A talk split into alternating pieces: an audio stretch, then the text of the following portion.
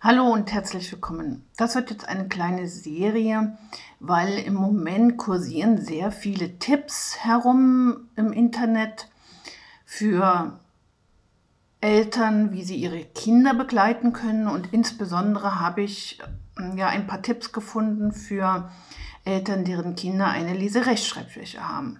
Wie solle man denn damit besser umgehen, also im Homeschooling oder wenn man gemeinsam Hausaufgaben macht? Und da waren so viele Fehlinformationen eigentlich enthalten, dass ich also mich gezwungen sehe, hier eine kleine Serie daraus zu machen.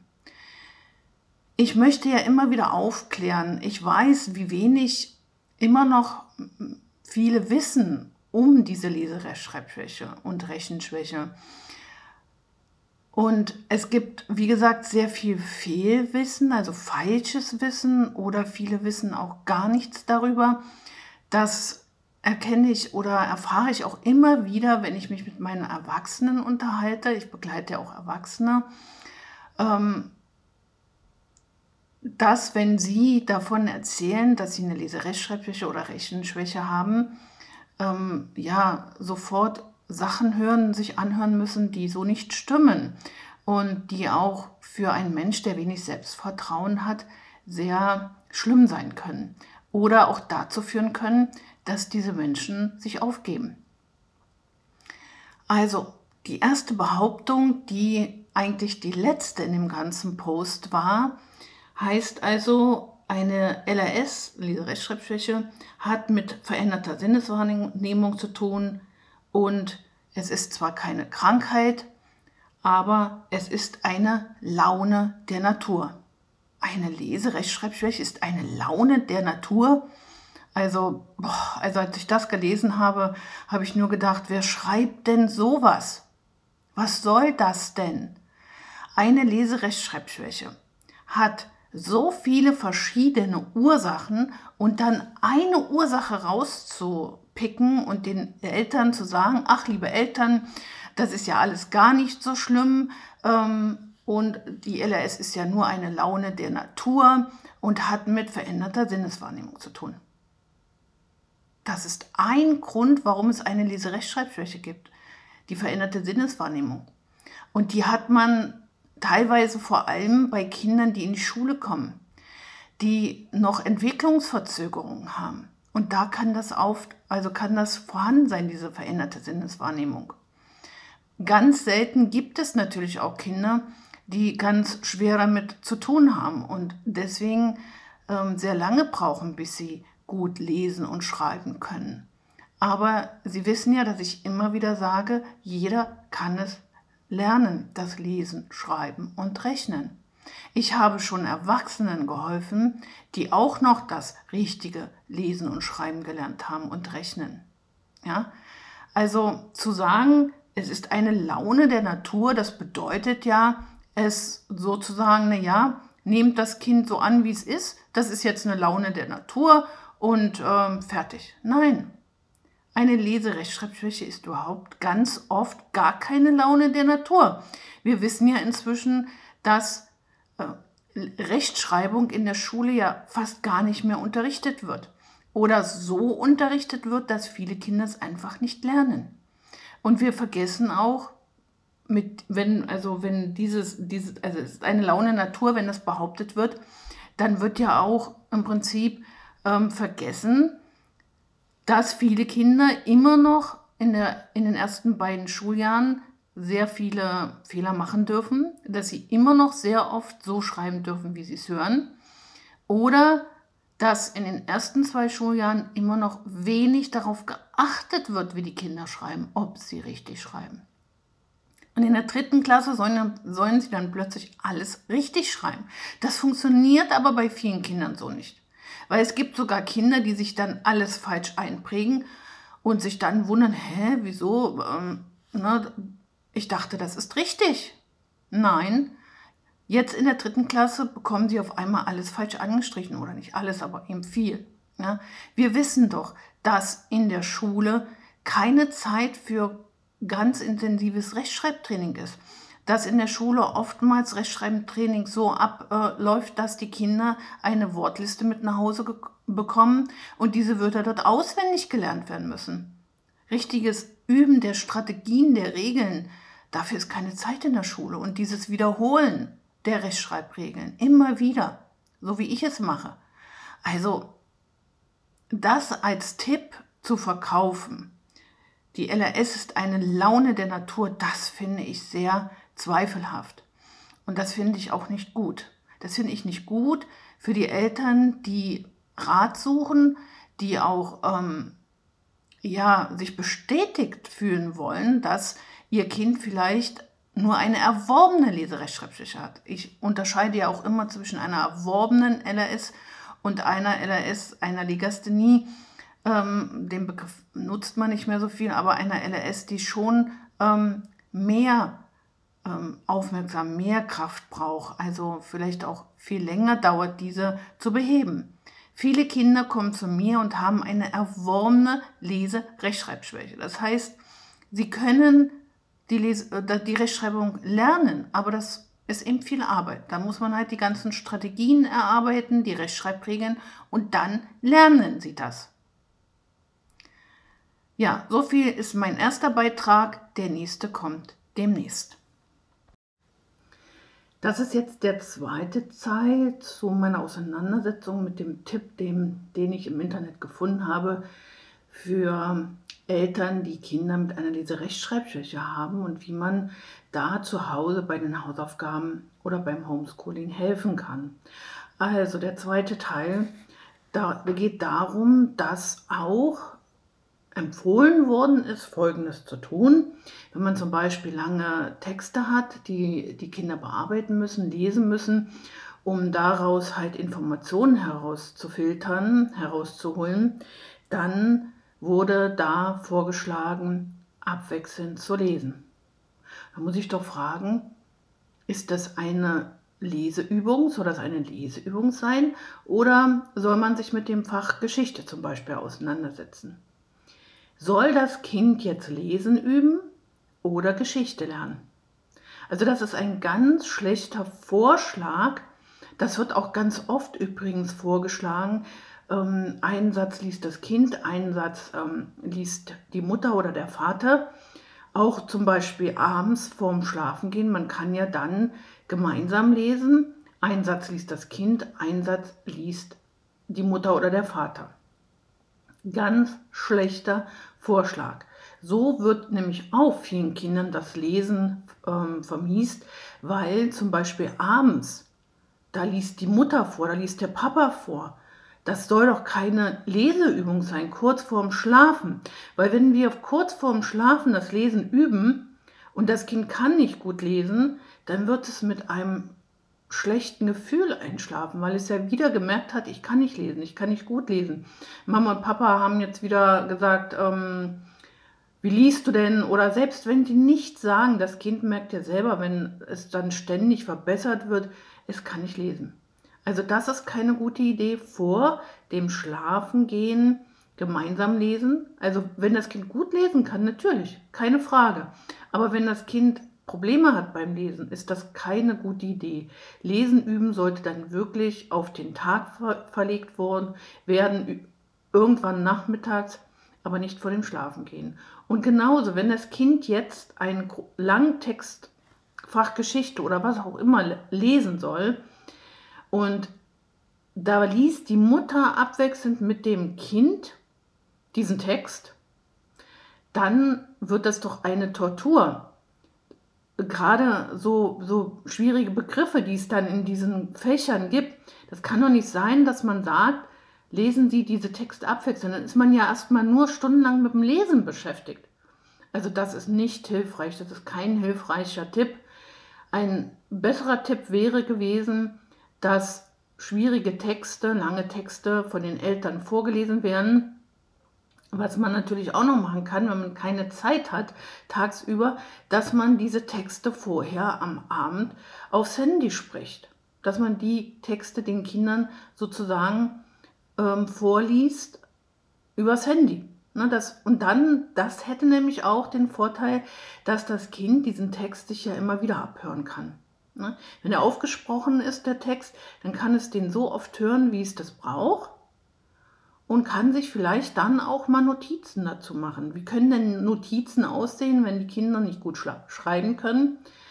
Dann kann man zum Beispiel auch Bilder dazu malen. Sketchnotes ist sowas, was man dazu, ähm, zu lernen kann. Da gibt es jetzt auch viele inzwischen Kurse dafür. Sketchnotes, was ist das? So kleine Bildchen, die man sich dazu malen kann. Man kann sich ähm, Mindmaps dazu malen die ja auch, da braucht man nur wenig Schrift, wenig Wörter. Also das sind alles solche Sachen, die man dann dazu machen kann. Also vor allem so ab, für Kinder ab fünfte Klasse. Ja? Oder ähm, wie gesagt, wenn Kinder sowieso gerne malen und sich über Bilder alles besser einprägen, sollte man sehen, dass man da wirklich ähm, schöne Texte findet mit Bildern. Oder das Thema schaut, ob es im Internet dazu tolle Videos gibt. Also das Internet ist ja voll von Informationen. Warum nicht auch dann zu dem Thema, was gerade gelernt werden muss im, im Unterricht? Ja? Aber bitte nicht abwechselnd vorlesen, weil das, wie gesagt, ist eher ähm, eine Tortur, eine Leseübung für alle Seiten, für Eltern und Kinder. So kann man natürlich eher das Kind vom Lernen abhalten, als es dazu bringen, zu bringen, sich mit anderen Fächern auseinanderzusetzen. Vor allem, wenn das Kind vielleicht sogar gerne Geschichte mag oder was auch immer da gerade für ein Fach ist, weil nicht jedes Kind hat ja überall Probleme. Zum Beispiel gibt es ja viele Kinder, die dann richtig gute Mathe sind. Mathe, dann ähm, sich gut mit äh, Geografie und all diesen Fächern auseinandersetzen können. Nur eben das Lesen sch äh, fällt schwer und dann sollte man einfach vorlesen. Aus, fertig und nicht irgendwie noch Leseübungen einbauen. Was machen Sie denn mit Ihren Kindern, die, wenn sie schwierige Texte lesen sollen? Was machen Sie? Vielleicht haben Sie auch noch gute Ideen dafür. Und nun der dritte Tipp, der mir im Internet immer wieder auffällt, gerne auch ja, verbreitet wird, den ich aber ähm, wirklich ganz, ganz, ganz schlecht finde, wenn Kinder größere Probleme mit der Rechtschreibung haben. Es geht ja immer noch um Hausaufgaben, um schwierige Texte. Jetzt geht es nämlich darum, wenn Kinder äh, auch Texte schreiben müssen in anderen Fächern oder ähm, ja, Text verfassen müssen, weil sie ihr Wissen, das sie sich angelesen haben, praktisch wiedergeben müssen. Nehmen wir mal an, sie müssen einen Text über Delfine schreiben, nachdem sie sich die Informationen zusammengesammelt haben, vielleicht ähm, auch im Lehrbuch was drüber gelesen haben oder im Internet, wie auch immer. Jetzt hat das Kind also diesen Text geschrieben und die Eltern gucken drauf und, und dieser Text, der strotzt vor Fehlern lauter Fehler. Und die Eltern denken, oh Gott, ja, was mache ich denn jetzt? Und da gibt es wirklich diesen Tipp, die Eltern sollen auf die Fehler zeigen. Jetzt sitzt zum Beispiel die Mutter, jetzt sitzen Mutter und Kind also nebeneinander und die Mutter zeigt auf den ersten Fehler. Was passiert jetzt? Das Kind guckt dahin, hm, vielleicht sagt es, ist doch richtig. Und dann sagt die Mutter, nein, das ist nicht richtig, das ist falsch. Und vielleicht sagt sie auch noch, weil sie inzwischen entnervt ist und verzweifelt und auch nicht weiß, warum das jetzt immer so schlimm ist mit der Rechtschreibung, sagt es, du, ich habe dir dieses Wort doch schon zehnmal erklärt und gesagt, wie es geschrieben wird. Warum machst du das immer noch falsch? Das Kind wird darauf keine Antwort finden. Kann es auch nicht. Es wird noch eher mehr passieren. Es wird frustriert sein. Also da fangen wir schon wunderbar an, nämlich negativ. Negativ mit negativer Fehlerkorrektur. Das kann keine gute Korrektur sein. Oder der nächste Tipp, man sollte Punkte über die Wörter setzen, damit das Kind dann die Wörter korrigieren kann. Das wird genauso nicht viel bringen. Weil wenn ein Kind Probleme mit der Rechtschreibung hat und in vielen Texten äh, für Bio zur Biologie oder zur Erdkunde, Geografie, was auch immer, gibt es ja auch sehr viele Fremdwörter. Das Wort Delfin selber ist ja schon ein sehr schwieriges Wort. Das Kind ist nicht in der Lage, diese Wörter alle zu korrigieren. Viele Fehler wird es, wie gesagt, nicht finden. Es wird sagen, ja, ich denke, das Wort ist richtig. Und dann kommt der nächste Tipp. Man sollte doch die Wörter richtig über die falschen Wörter schreiben. Also diesen Tipp finde ich so, so, so, so schlimm. Was soll denn das bringen? Das richtige Wort über das falsche zu schreiben, dass dann beide Wörter da stehen. Das ist eine komplette Verwirrung der Kinder. Mehr nicht. Weil jetzt haben sie ein falsches Wort stehen und ein richtiges. Was mache ich in der Praxis? Ich, wenn ich Fehler sehe, dann korrigiere ich die sofort. Also ich warte nicht, bis der ganze Text äh, aufgeschrieben worden ist oder alle Wörter, sondern sobald ein Fehler auftritt, sage ich Stopp. Und dann besprechen wir das. Was ist denn falsch in dem Wort? Warum ist es falsch? Welche Regel ist in diesem Wort? Warum wird Delfin nicht mit IE geschrieben, obwohl das I ja lang klingt? Das besprechen wir sofort. Und dann wird das falsche Wort wegradiert oder die Stelle, die falsch ist, wird sofort wegradiert und richtig gemacht. Also richtig hingeschrieben. Also ich wage nicht mir vorzustellen, wie der Text aussehen soll, wenn da lauter Wörter über die falschen Wörter geschrieben stehen. Äh, das sieht doch auch total frustrierend aus für die Kinder. Wenn es da einen Text hat, in dem über jedes zweite Wort ein richtiges Wort geschrieben worden ist. Oder über jedes dritte, vierte, fünfte, wie auch immer. Das ist doch genau, als wenn man überall mit Rotstift äh, drüber schreiben würde, falsch, falsch, falsch, falsch. Was anderes ist das nicht. Also das ist sehr demotivierend.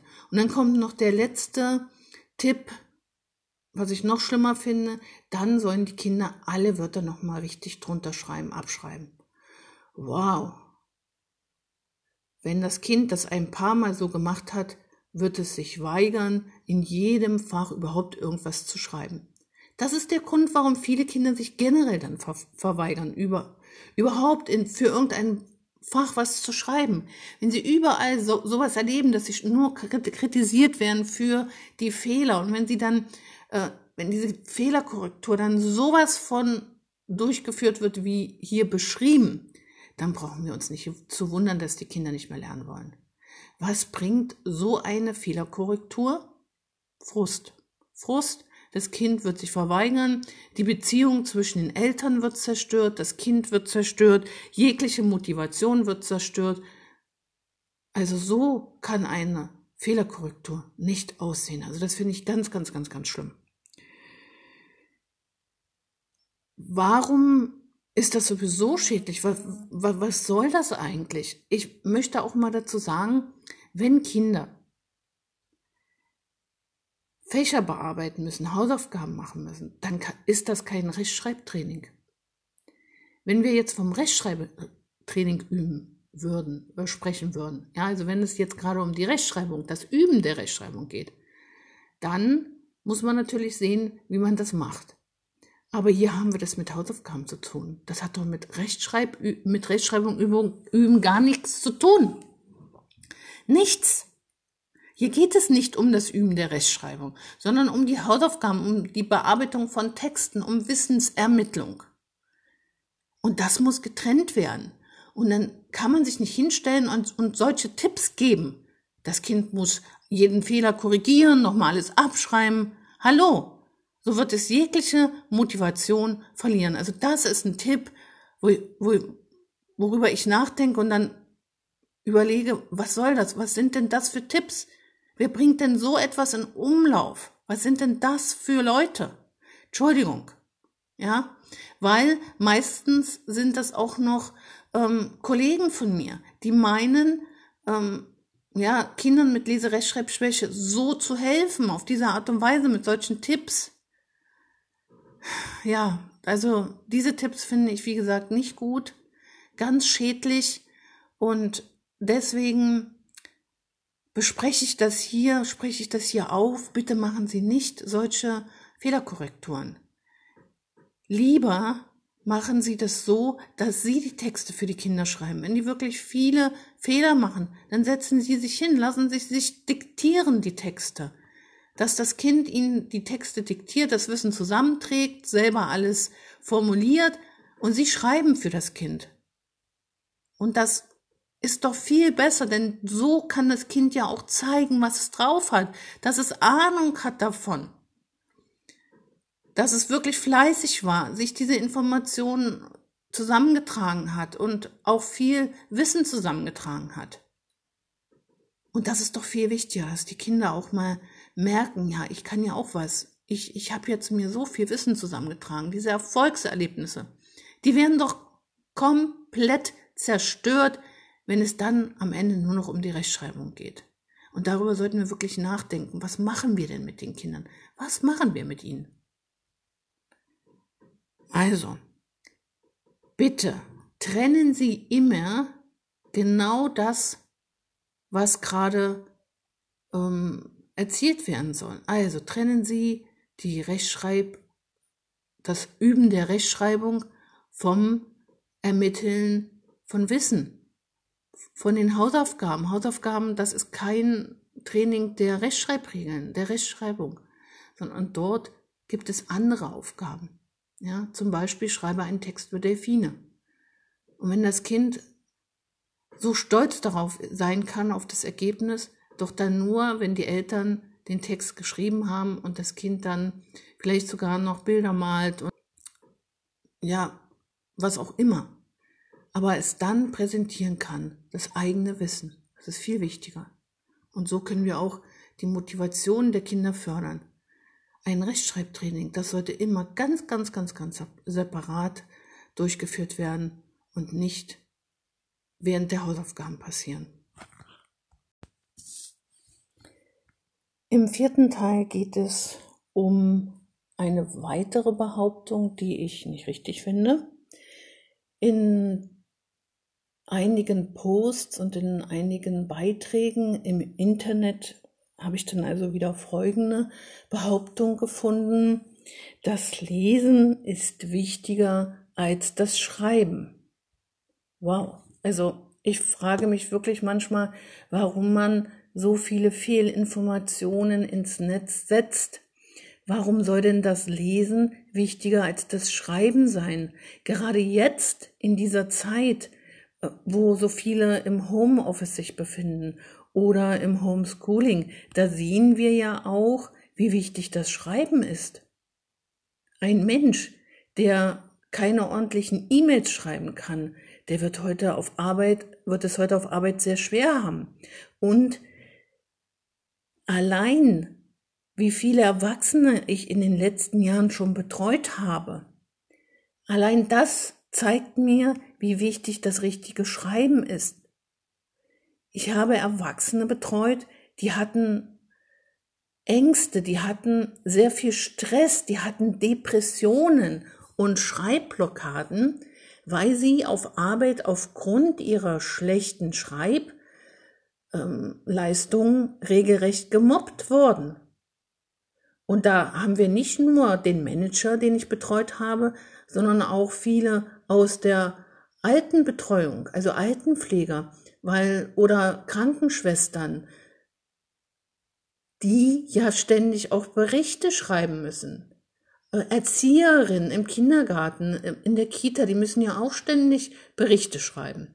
Also, was ist noch mit den ganzen, ne, die jetzt im Homeoffice sitzen und dann auch viele Mails schreiben müssen oder überhaupt da viel im Internet schreiben müssen, ohne Schreiben kommen die nicht vorwärts, da werden die ihren Job verlieren. Ich hatte eine junge Dame, die wollte mit mir äh, Englisch schreiben lernen, weil sie war Englischkorrespondentin. Sie konnte wunderbar Englisch sprechen, übersetzen, alles. Aber die Rechtschreibung war schwierig bei ihr und aus diesem Grund hat sie keinen Job gefunden. Also, das ist nicht wahr.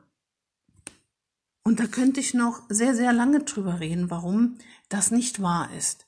Aber mir geht es jetzt nochmal um etwas ganz anderes, was nämlich auch sehr oft unterschätzt wird. Das ist nämlich Folgendes. lautes Lesen ist nicht wichtig, sondern das leise verstehende Lesen, das ist wichtig. Wer liest denn noch oft laut vor als Erwachsener? Und ich habe ganz viele Kinder, Schüler, Jugendliche, auch Erwachsene, die Angst vor dem lauten Vorlesen haben, die Schweißausbrüche bekommen, die anfangen zu stottern, weil sie, wenn sie laut vorlesen müssen. Ich meine, überlegen Sie mal, wer von Ihnen hat denn auch Angst, vorm großen Publikum aufzutreten? Das sind ja auch nicht weniger. Woher kommt denn das alles? Das kommt daher, dass die Kinder in die erste Klasse gehen, dort das Lesen, Schreiben, ach, das Lesen, Schreiben, das Lesen und Schreiben lernen, aber auch das Lesen und die Kinder, die nicht ganz so schnell das Lesen lernen, ganz oft vor der Klasse blamiert werden, weil sie dann laut vorlesen müssen. Und dann hören sie entweder vom Lehrer, ja, wie liest du denn? Du liest ja immer noch so schlecht. Oder wenn das Kind schon in der zweiten Klasse ist, du liest ja immer noch wie ein Erstklässler. Das muss aber auch kein Lehrer sein. Das können auch Mitschüler sein, die dann sagen, wie liest du denn? Ich lese viel besser. Und wenn das manchmal dann sogar der beste Freund ist, der so etwas sagt, dann bricht bei dem Kind eine Welt zusammen. Es gibt natürlich auch Eltern, die dann sagen, wie liest du denn und immer Stress machen und dann wollen, dass das Kind alles laut vorliest. Dass das Lesen üben vom Vorlesen am Abend getrennt werden muss, das habe ich ja auch schon erklärt. Also das ist so, so wichtig, das zu wissen. Lesen üben muss man immer vom Vorlesen trennen. Immer. Wenn das Kind dann irgendwann selber so weit ist und sagt, ich möchte vorlesen, dann ist das okay. Aber solange das Kind es selber nicht möchte und es viel lieber hat, sich an die Mama zu kuscheln oder an den Papa, abends im Bett lesen die Eltern vor. Das Lesen üben muss irgendwann nachmittags stattfinden. So, und jetzt nochmal. Warum ist denn das laute Lesen nicht so wichtig? Weil, wie gesagt, das oft sehr angstbeladen ist, stressbeladen, frustbeladen. Ich habe auch schon Schüler gehabt, die waren in der achten Klasse, die haben mir gesagt, Frau Umarov, muss ich wirklich alles laut vorlesen? Ich würde lieber nur leise vorlesen, weil das kann ich viel besser. Und dann habe ich gesagt, okay, lies es leise, aber sag mir, was in das Wort reinkommt, ob K oder CK oder so oder so. Ja? Und das hat wunderbar funktioniert. Und wenn dann Eltern zu mir kommen und sagen, ja, mein Kind liest nicht so gerne. Und was soll ich denn machen? Ich lasse mir die Texte immer vorlesen, auch wieder Erdkunde oder was auch immer, Sachtexte. Und dann stottert sich das da einen ab. Und dann sage ich immer, lassen Sie Ihr Kind doch mal leise lesen. Machen Sie Folgendes. Das Kind liest den Text durch, leise dann können Sie ja mit dem Kind zusammen zum Beispiel besprechen, was, welche Zwischenüberschriften könnte man machen für die Texte. Oder fangen Sie mal ganz, mit ganz einfachen Texten an. Das Kind soll, soll sich den Text durchlesen erst einmal und Sie stellen dann Fragen. Und daran erkennen Sie ja, wie, wie das Kind die Fragen beantwortet, ob es den Text verstanden hat. Und das ist doch viel bessere, viel besser, als wenn das Kind ständig unter Strom gesetzt wird, frustriert wird, weil es laut vorlesen kann und das einfach nicht will, nicht mag, hasst und was auch immer. Und wenn Sie das Lesen üben wollen, ab dritte, vierte Klasse, wie gesagt, dann soll das Kind leise lesen. Dann, wenn es noch groß, am Anfang größere Probleme hat, dann markieren Sie die Silben. Es gibt so Marker, damit können Sie jeden Text die Silben markieren. Das ist nämlich schon eine große Erleichterung. Je mehr Druck Sie herausnehmen, umso besser ist es. Wenn das Kind größere Probleme hat, markieren Sie nicht nur die Silben, sondern lesen Sie gemeinsam im Gleichschritt die Wörter.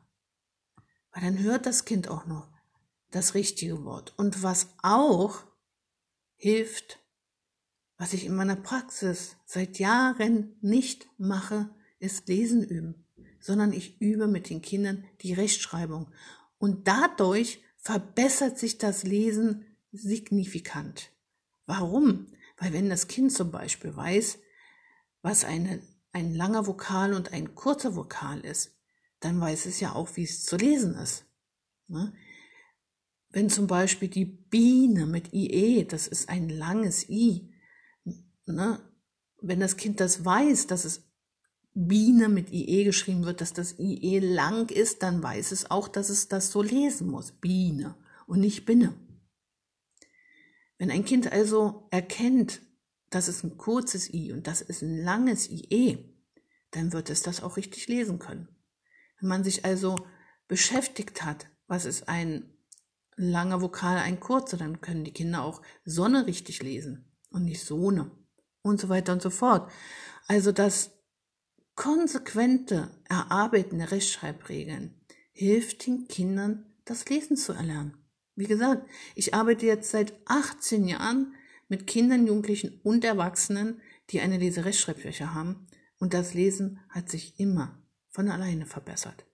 Ja, das, ja nicht von alleine, ne? Habe ich Ihnen ja gerade erklärt, warum. Aber ich habe nie ganz speziell das Lesen geübt. Noch nie. Und wenn ich das Lesen mit den Kindern übe, dann in Spielen. Ich habe so viele Spiele, da müssen sie Wörter lesen und da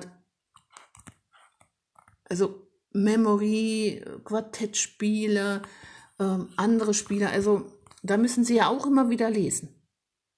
Und dann spielen sie mit mir sehr gerne, weil das ja den Unterricht auflockert und üben das Lesen, ohne dass sie es überhaupt merken. Ach so, ich spiele auch mit den Kindern Mamau, Mamau mit Wörtern. Auch das ist Lesen. Aber das ist alles entspanntes Üben und Lesen ohne Druck und ohne Vorwürfe.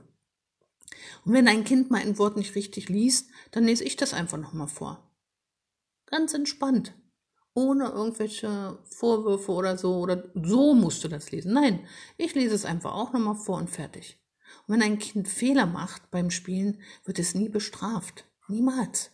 Weil wir spielen.